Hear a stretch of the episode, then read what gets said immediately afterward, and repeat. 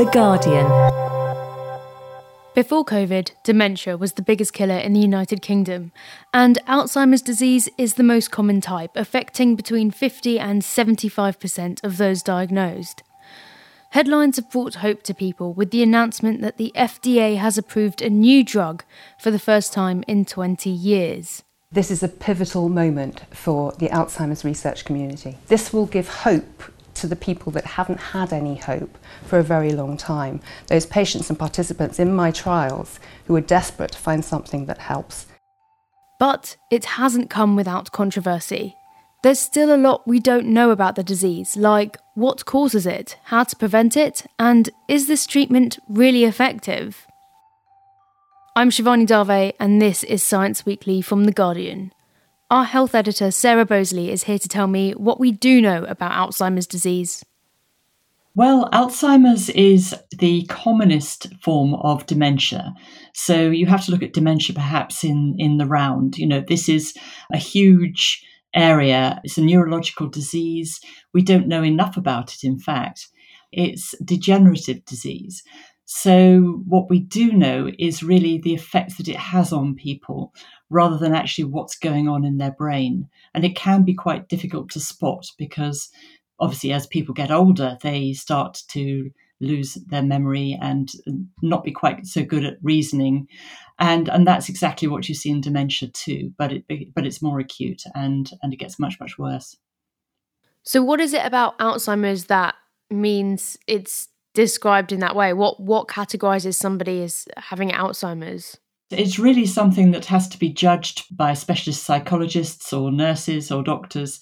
And actually it's even quite difficult to get a diagnosis sometimes because, as I say, people will go along with memory loss, and um, then it's a question of, you know, is this actually the normal uh, decline that people get in old age, or is it actually something worse than that?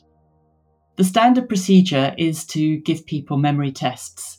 So that will be a list of questions, uh, including, for instance, what's today's date? Who's the monarch at the moment? Who's the prime minister? little number puzzles, you know, count backwards from 17, that sort of thing. And depending on how well people do with that, they will be scored. They can also have MRI scans, which will show something of what's happening in the brain. The problem with that is that it can be caused by other diseases also. And there's a form of dementia, for instance, vascular dementia, which is where you get little blood clots in the brain, and that looks not unlike stroke. So the difficulty is to differentiate other diseases from dementia itself. But really, the only final diagnosis with dementia, or certainly with Alzheimer's, is an autopsy when people are dead. And that's when you can actually analyze the brain and see what has really gone on. It sounds like there are lots of things Alzheimer's and dementia could look like, and there's no way of really knowing that until you have an autopsy at the end. It also sounds like it could manifest in ways that other diseases and conditions manifest as. But the impact of Alzheimer's on not just the individual experiencing it, but the people around them seems to be really quite severe. Yes, there does come a point when you can be pretty sure it's dementia. Certainly, the family and the friends will understand that that's what it is because people lose all sorts of things. They they lose their memory, even of what's happened that morning. Certainly of yesterday. Somebody came to visit yesterday, and and they have no recollection of it. They might uh, be disorientated. They won't know where they are. They can't find their way to the um, to down the road to the shop. All sorts of things that that are really you know very serious happen and one of the most awful things is that this has a huge impact on the family. So you'll find um, that mothers don't recognize their children's faces any longer, certainly can't remember their names. And that is incredibly distressing. The other very serious problem is that people are no longer able to cope in their own home. So it does mean that they're going to need care, probably 24 hour care, in fact, because a lot of people wander in the night and they'll actually go out their front door and disappear. Or else it means going to a care home, sometimes a specialised one. So it sounds like at the moment, there isn't a whole lot we can do or we know about this disease to be able to find an effective treatment or cure?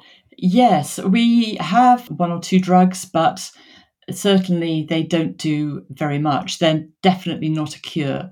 There hasn't been a new drug actually for about 20 years. And the drugs that we have at the moment for dementia and for Alzheimer's really are not very effective. And a lot of the drugs that have been tried may alleviate the symptoms temporarily, but they certainly have no long term effect. So there's been no success at all yet in actually turning Alzheimer's off or turning back the clock, in fact, to improve people's condition. I suppose that's why there's been so much buzz around this new drug that was initially rejected by the FDA and has now been approved. What is it and how does it work? This drug is called aducanumab, which is a bit of a mouthful. It's a drug that actually targets the buildup of protein in the brain. This is called plaque. There's something else called tau, uh, tau tangles, but this one particularly goes for the buildup of plaque in the brain. And these are protein accumulations that are seen on MRI scans in the brains of people with Alzheimer's disease.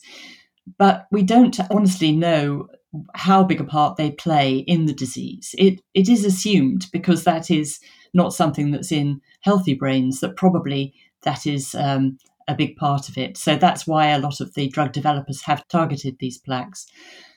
This drug aims to clear the plaques. Um, it when it was in trials, it actually failed to do that in most people. There, they were running two trials, I think, uh, and this was back in 2019. Biogen, the manufacturer, actually stopped the trials, saying that they had failed to produce any improvements in, in these people. And then later on, they reanalyzed the data they had and they added to it because by that time they had some other people who's uh, who had been on the trial for long enough on these drugs to include their results as well.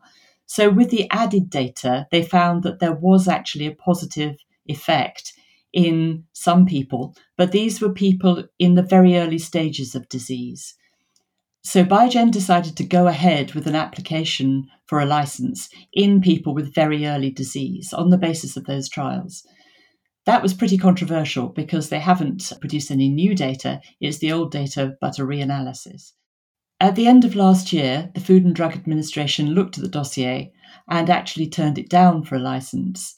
And now it's had a rethink, um, and obviously more information will have been forthcoming from the company, I'm quite sure. And on the basis of that, they've approved it. But it's still not a full approval.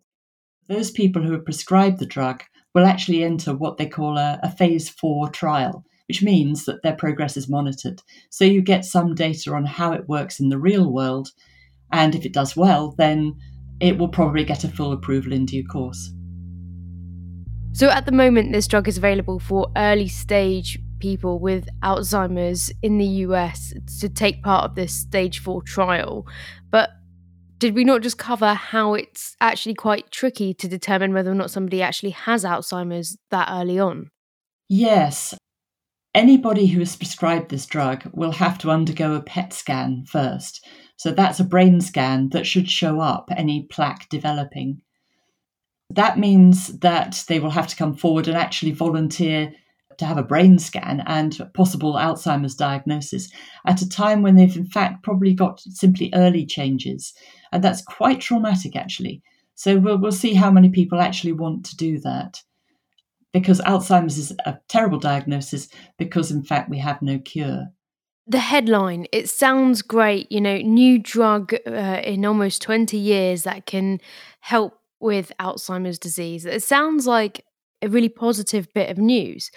But what's the response been like from researchers and scientists, but also from charities and the people who work with the disease in a more public facing kind of way?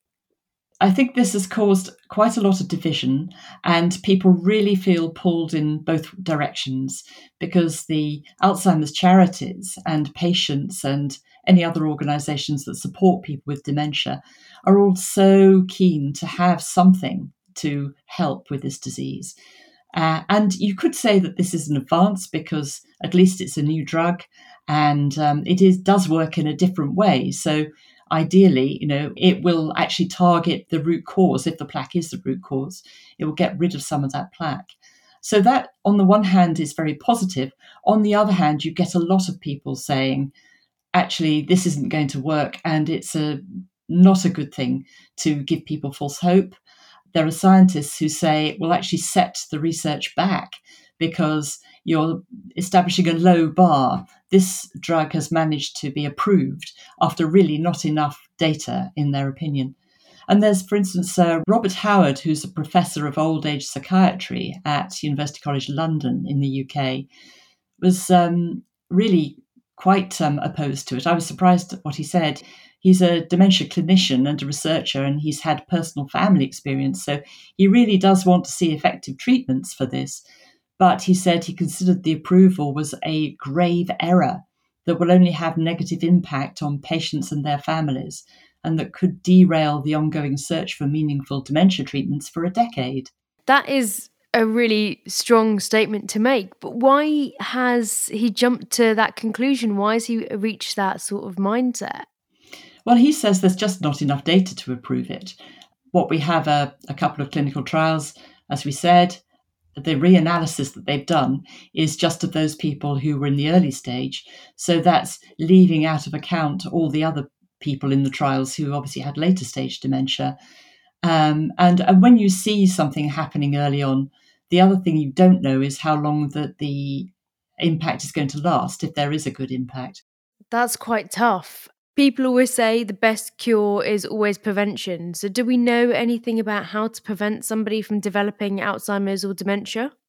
Well, it's pretty shocking actually for something that is so distressing and affects so many people and makes their final years a misery for them and for all their family that we don't know enough about the reasons why people get it or how to prevent it. But we do have some clues.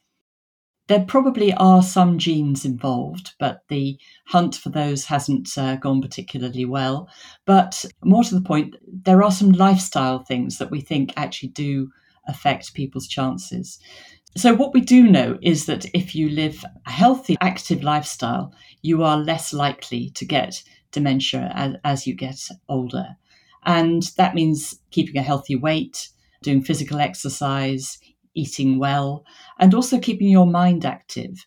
So, people who play musical instruments, for instance, or read a lot and talk a lot and think a lot, they all seem to have slightly better chances than other people.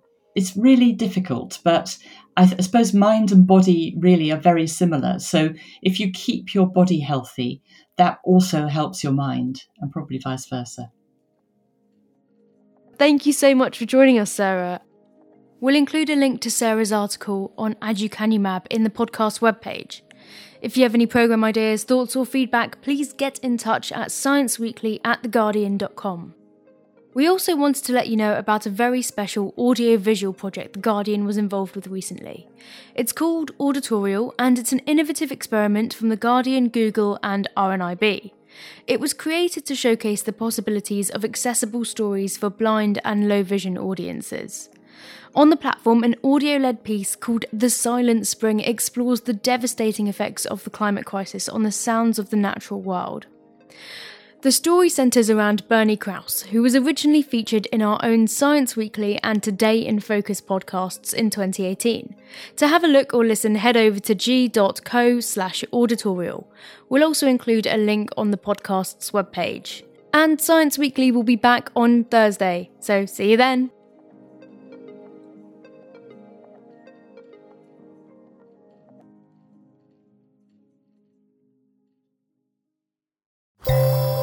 Great podcasts from The Guardian, just go to theguardian.com slash podcasts.